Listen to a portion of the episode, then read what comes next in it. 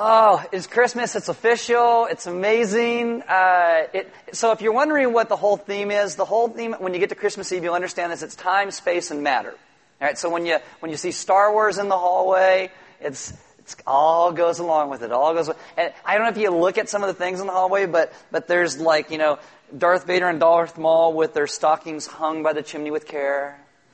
There's, there's Yoda driving the sleigh. You, you see any of it? No? You guys need to go look. It's amazing. Actually, going to do some more stuff in the back next week. Uh, I'd also like to hit what Don talk about Christmas for kids. Uh, today is the day. If you've been waiting to donate to that, to help some of these kids out, today is the day to do it uh, because they're actually trying to figure out how many kids we can accommodate this year.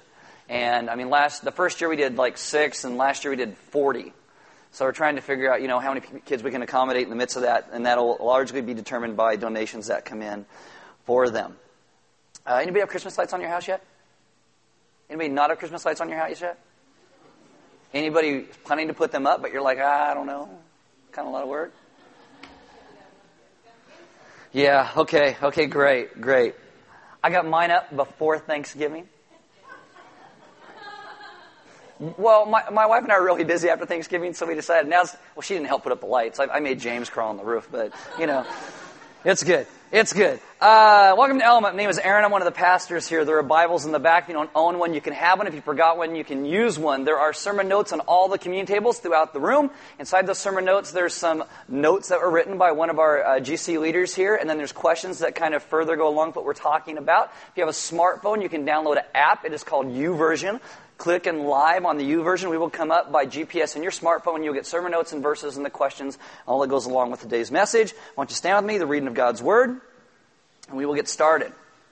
This is Exodus chapter 20, verse 7. And it says, You shall not take the name of the Lord your God in vain, for the Lord will not hold him guiltless who takes his name in vain. Let's pray. Father, uh, thank you so much for being a God who allows us to be a people who actually get to live in your name. And I ask that we would live in that name in a way that brings great glory to you because you have first reached to us and loved us and bought us.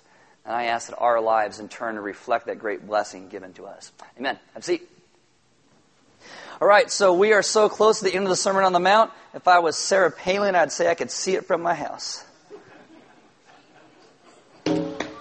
Whatever, whatever. Uh, we.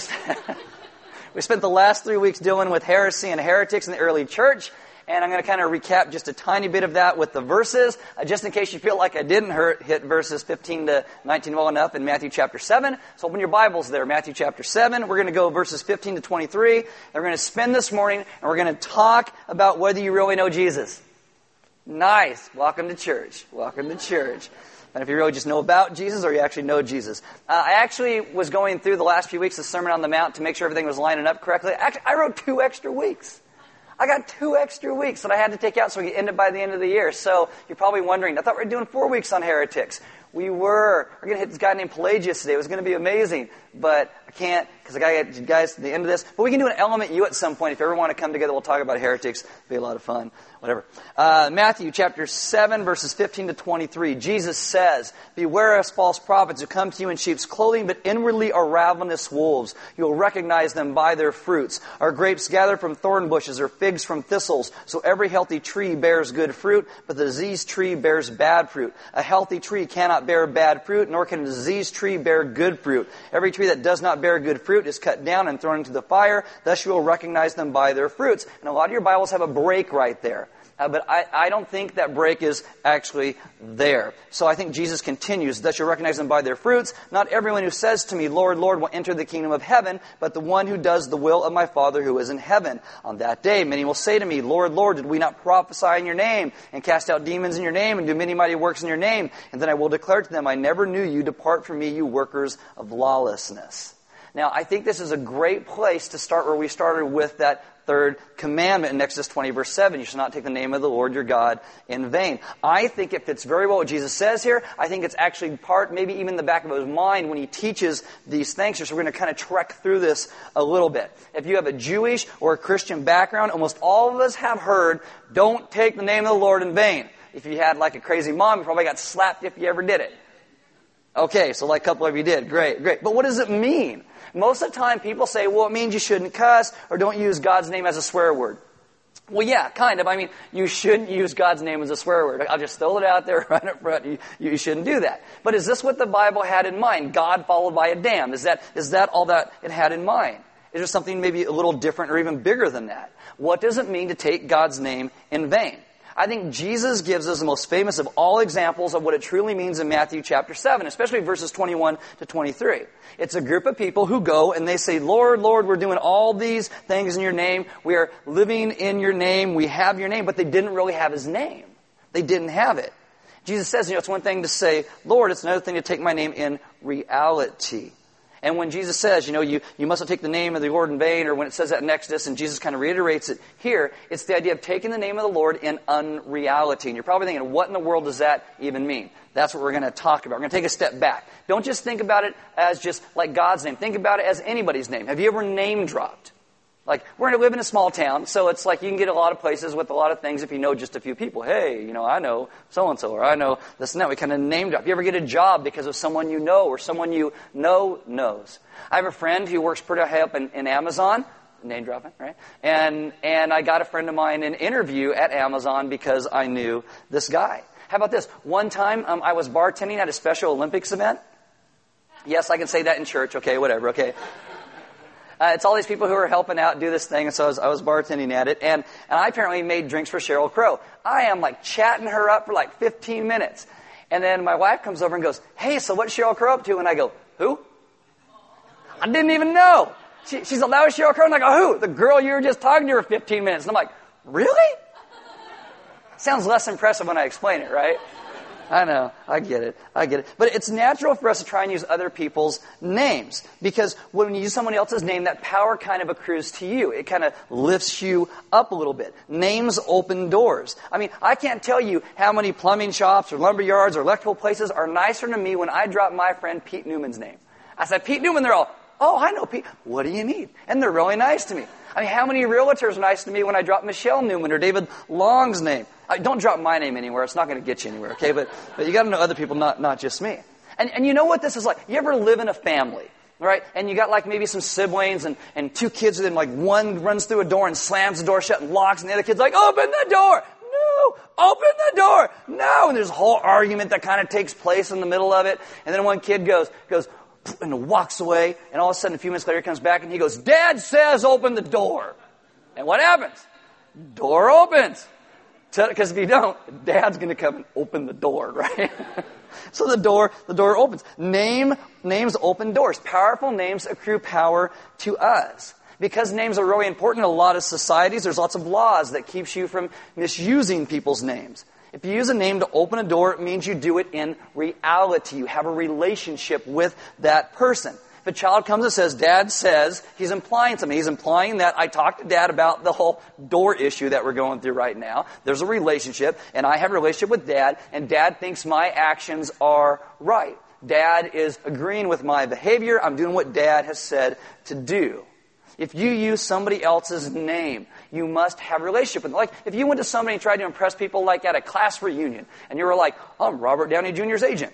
You're like, really? Iron Man? But maybe that person knows Iron Man, they call Iron Man and say, hey, do you know so and so? And he's like, who? You have just used that name in vain. You have just used his name in vain. And again, this is why we have copyright laws and slander laws and forgery laws, because people's lives are continually ruined because we use people's names in vain. So when people use a name, they don't back it up with the reality, a unity of mind, a relationship. They're using the name in vain because names open doors. It's a really serious thing to use somebody else's name.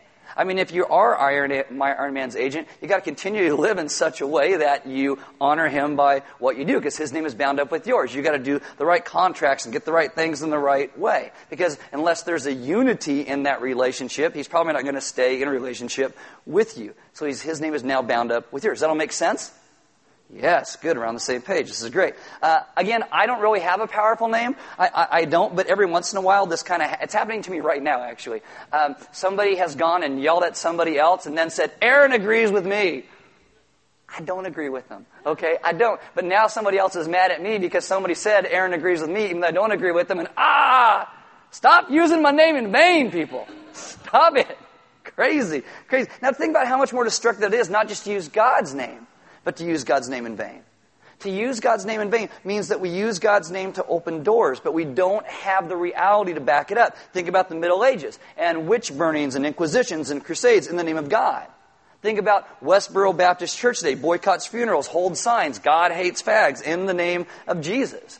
I mean, the third command in, in Matthew 7, 15 to 23, I think it's the idea about hypocrisy. I think these are some of the most important things in the scriptures because it talks about the thoroughness of the gospel in the midst of our lives. The thoroughness of the gospel and what it means to us. God's name opens doors in the universe no other name could ever open. God's name removes barriers. It puts us in a place that no other name can. It puts us in the center of all things. It makes us an heir of salvation, an heir of eternity, an heir of glory. And if you use it, there should be a relationship to back that up. And so Jesus explains it's possible for people to be Christian in name only. To on the outside look like all of these things and they're active and diligent and all these things, but Jesus is like, I don't know who they are. And if you call him up, you'd say, Hey, do you know so and so? And the word know is this term of relationship. And Jesus like, I, I don't know them. I think he gives one of the most frightening examples, in my opinion, in all of the scriptures. I was like, ah, that, that, that's kind of scary of what it means to take God's name in vain. So we're going to walk through this with me. We're going to talk about this. We did this a couple weeks ago, but I'm going to really flesh it out today. Because when Jesus first starts talking about this, these people come and they call him Lord. I mean, he says, on that day, and that day is like judgment day, the, the, last day, he says, Not everyone who says to me, Lord, Lord, will enter the kingdom of heaven, but only he who does the will of my Father who is in heaven. Many will say to me on that day, Lord, Lord, do we not prophesy in your name, and in your name drive out demons and perform many miracles? Then I will tell them plainly, I never knew you. These people, they are orthodox in their beliefs. They say, oh, well, well, he's Lord. In the Old Testament, they would use this generic name for God called Elohim. And then when God comes and says, I'm going to establish relationship with my people, God gives himself a name. And this name is the name we translate today as Yahweh. Yahweh. Now, that's in like the Hebrew scriptures. When the Greek speaking Jews wanted to translate the Hebrew scriptures into Greek, what they did is they translated every time you see the word Yahweh, they translate it as the word Kyrios, which means Lord. And so these people are coming and they're calling Jesus Lord. They're calling him, in a sense, God in their doctrine, they kind of have it all together, but there's no spiritual reality behind it. It's kind of like uh, the church reformer, Martin Luther. For many years before he ever became a Christian, he taught in seminary. He knew the Bible really well. He prayed all the time. He knew theology, had a lot of a doctrine straight, but there was no spiritual reality. These people are kind of orthodox, but the G doesn't know them. Second thing is they have emotional engagement. Because they don't just say Lord, they're like, Lord, Lord. That's what they're calling him. Now in our language, when we want to make things like really important or loud, we use like exclamation points in our writing, or, or we emphasize with underlining, or, or all italics, or something like that, or, or, or all caps. Like, like if I, if I wrote this to you in an email, okay, I said, ah, ah, what are you doing? Right? You'd be like, oh, what are you doing? Oh, I'm just hanging out. I'm reading my email. Da, da, da, da. But if I wrote this, what does that mean? What are you doing? What did you do? Did you use my name in vain? What? What? That's, and like, ah, all caps. Exclamation point.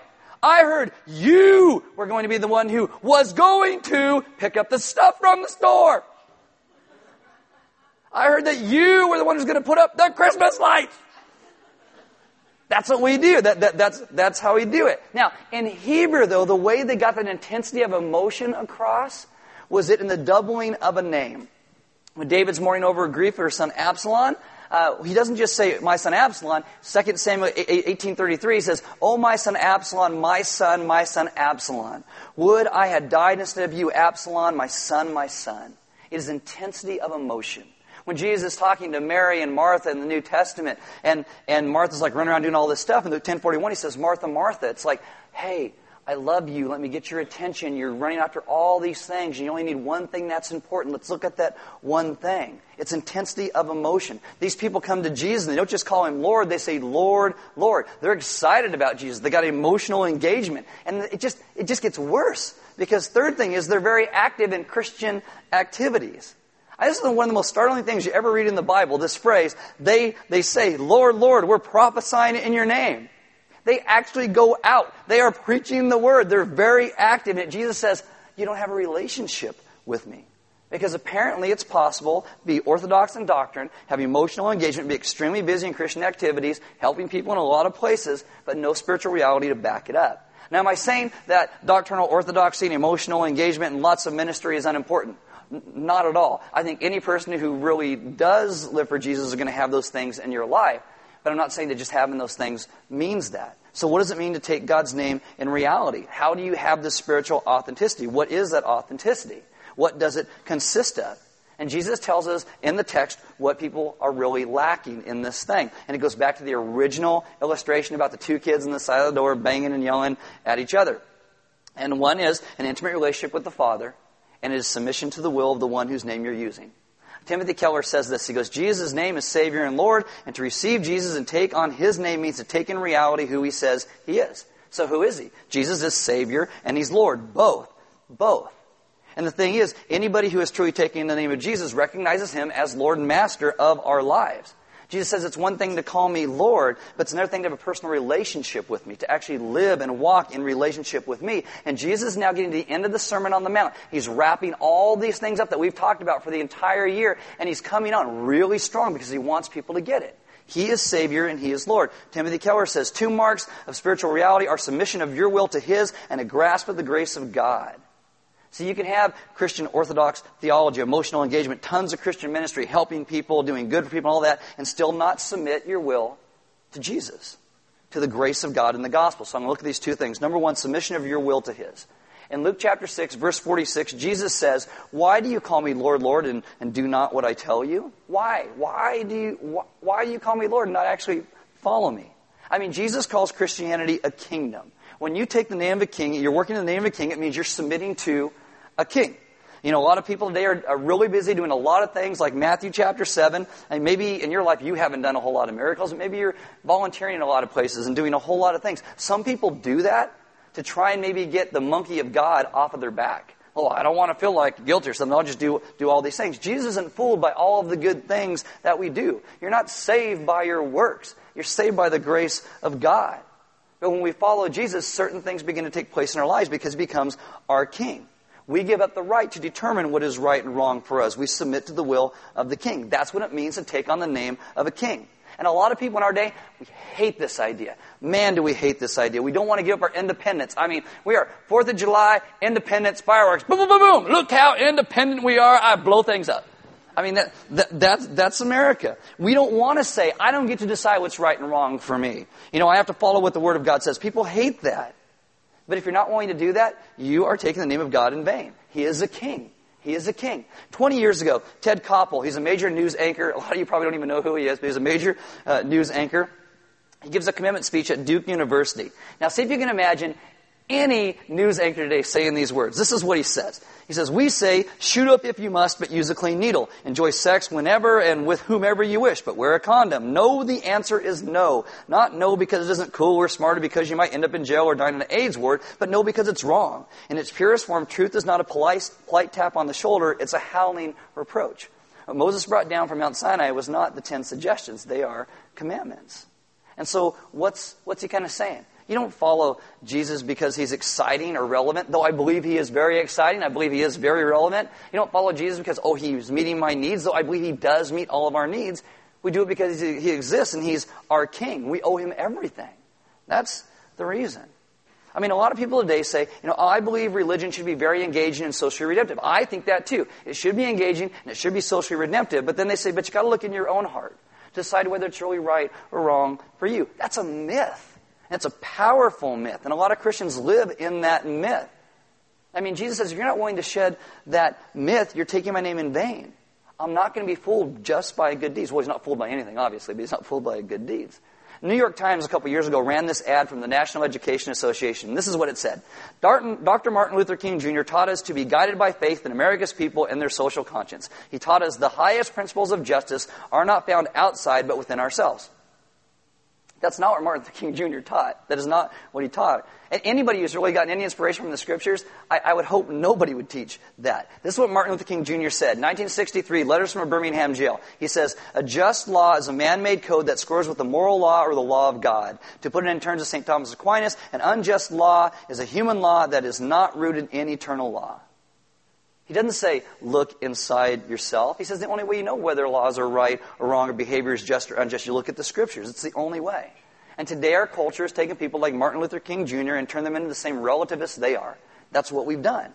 And when you do that, nobody becomes a hero. No one dies because, oh, it just feels right to me. Nobody does that. You die for a principle that's right under any circumstances.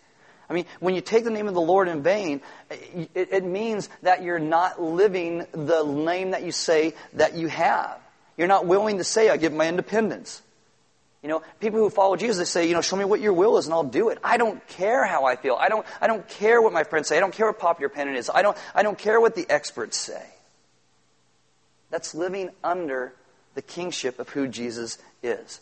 And you got to understand, in this kingship, the way we, the reason we live that way is because of grace. Because the second thing is the grace, the grace of God. We've got to understand the grace of God.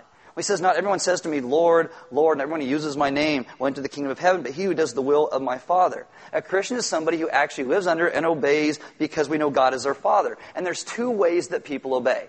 Okay, the first way is you obey so that you'll be accepted and loved. Like, oh, I gotta do all these things. If I do all these things, well, then I'm accepted and loved. So that, that's why I gotta do it. Or you obey because you're already been accepted and loved.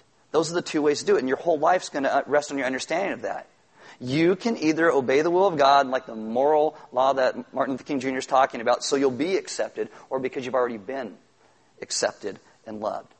John chapter 1 verse 12, he says, But to all who did receive him, who believed in his name, he gave the right to become children of God. Receive and believe, these are interchangeable terms. It's that he gave the authority to live and be children of God. How does a child get adopted into a family? Is it by works? Is it by efforts? Is it by trying really hard? Or is it simply by grace and love of the family who is doing the adopting?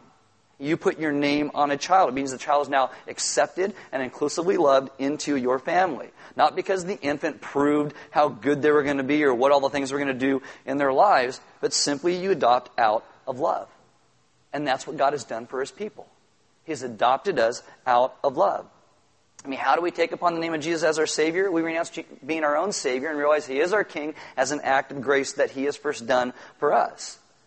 I mean, Timothy Keller, I, I was reading a bunch of Keller when I wrote this message. I can totally tell. This is what he says.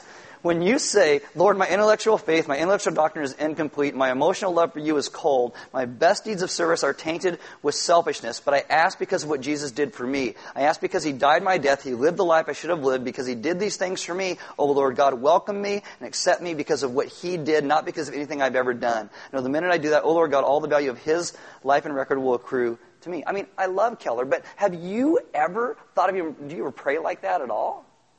God, I know my, you know, intellectual doctrine is incomplete. I know that my love for you a lot of times is cold. It is so cold. I even know that sometimes my deeds of service are all about me and making my own self feel better. I get all that. Thank you for loving me anyway.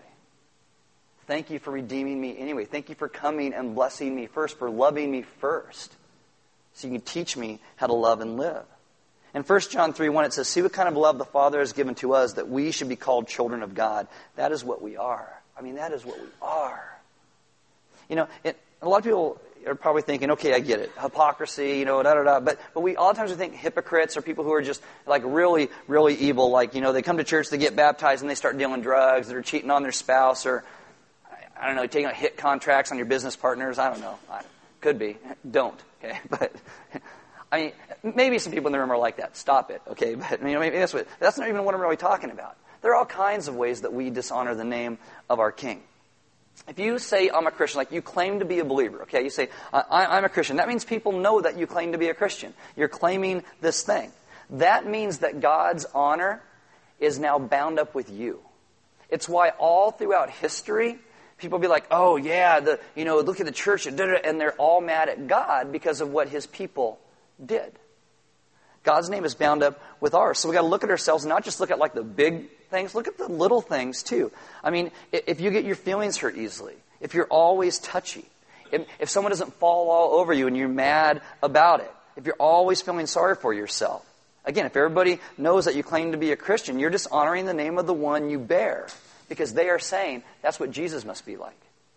I mean, if you condemn people around you, if you're cold and distant, if everybody feels judged around you, or you're ex- the exact opposite. You let everybody get away with everything, like, oh no, it's okay, it's okay, it's okay. They just like killed your grandma and run over your dog. I mean, it's okay. It's, I mean, you know, and you're totally on the other side. You're all goopy. You maybe never follow through on your promises. but you claim to be a Christian. God's name is bound up with your name. One writer says it like this The honor of Jesus Christ is leaking out through our little sins like little holes in the bottom of a bucket. I mean, it's just what it is. We've got to look at ourselves and realize it's not just us who are being judged. It's not just us. G.K. Chesterton says the only good argument against Christianity is Christians. And he's right. He is so right. The Bible constantly says that, that even when we are regenerated, we still are people who struggle in our flesh. We're still self addicted. We're self centered. This is why we go to the King, because the King is what we need. We realize we are imperfect. We don't have it all together. And when Jesus winds down his Sermon on the Mount, this is where he comes to. This place where he helps us to begin to understand what it really means. God has first blessed you. I mean, that's, that's the first thing he starts. We, we spent three and a half months just talking about God's blessing at the beginning of the Sermon on the Mount. So, he would, so we would understand what a people are supposed to live like in blessing. And now he winds it down at the end with the, with the capstone on the back, and he says, So if you're going to live for me, live for me, know me, be in relationship with me. In Matthew 25, 23 says, On that day, he's going to say, Enter into the joy of your master. This is the understanding that we are not saved by our works. I mean, it is the grace of God, God calling and drawing us. But it's still important how we live when we claim His name. It's still important because Jesus calls us His ambassadors in the world. And a lot of the way that the world is going to see Him is by how you and I live our lives. And again, you're not saved by your works, but we should all be better. We really should. We really should. Because we are under the reign of a king.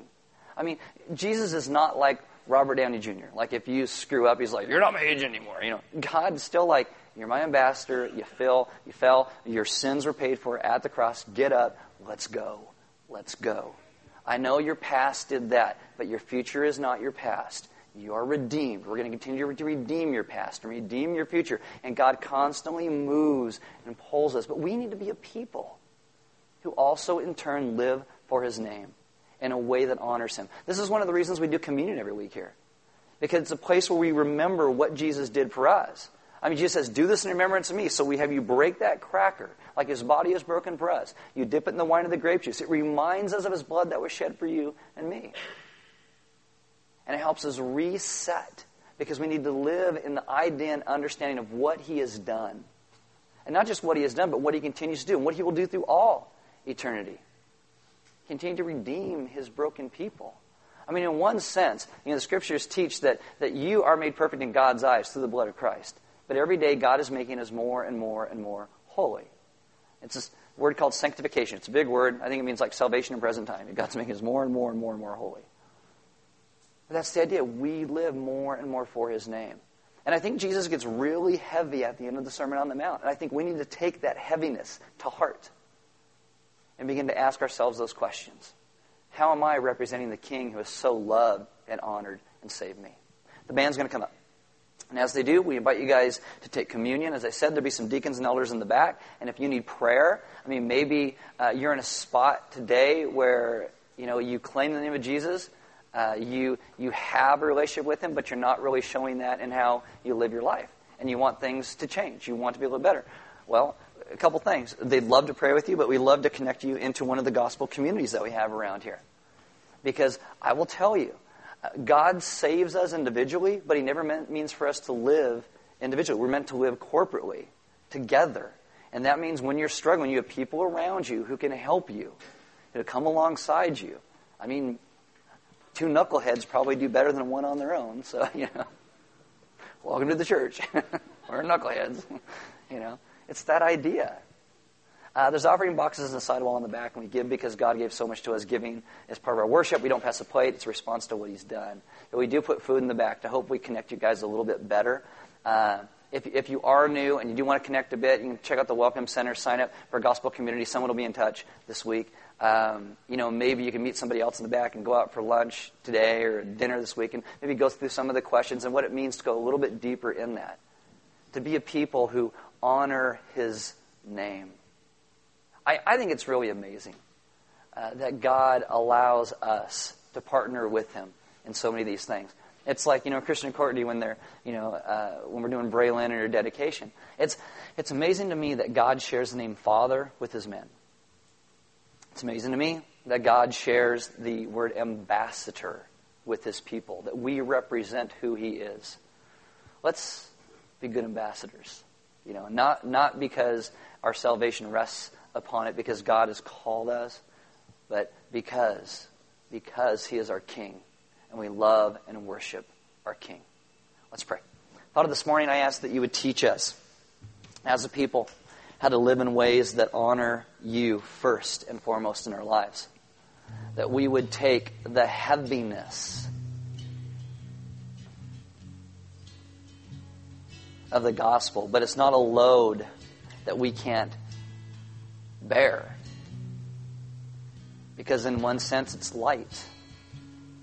Because all of our sins and burdens have been taken away. And what you lay upon us now is your name. And the weight of that name is the glory of the one and only Son who came to live and die and rise again for us. Not because we are so good, but because you are. Teach us what it means to truly live in the reality of your name, to truly honor you by our actions and by our lives. And how we interact with others and how we interact with you brings you great honor. And the songs that we would sing on a Sunday morning wouldn't just be songs that stay in this room, but they'd be things that infect our hearts so that we live day by day by day in your name, the reality of your name. We ask this in your Son's gracious and good name. Amen.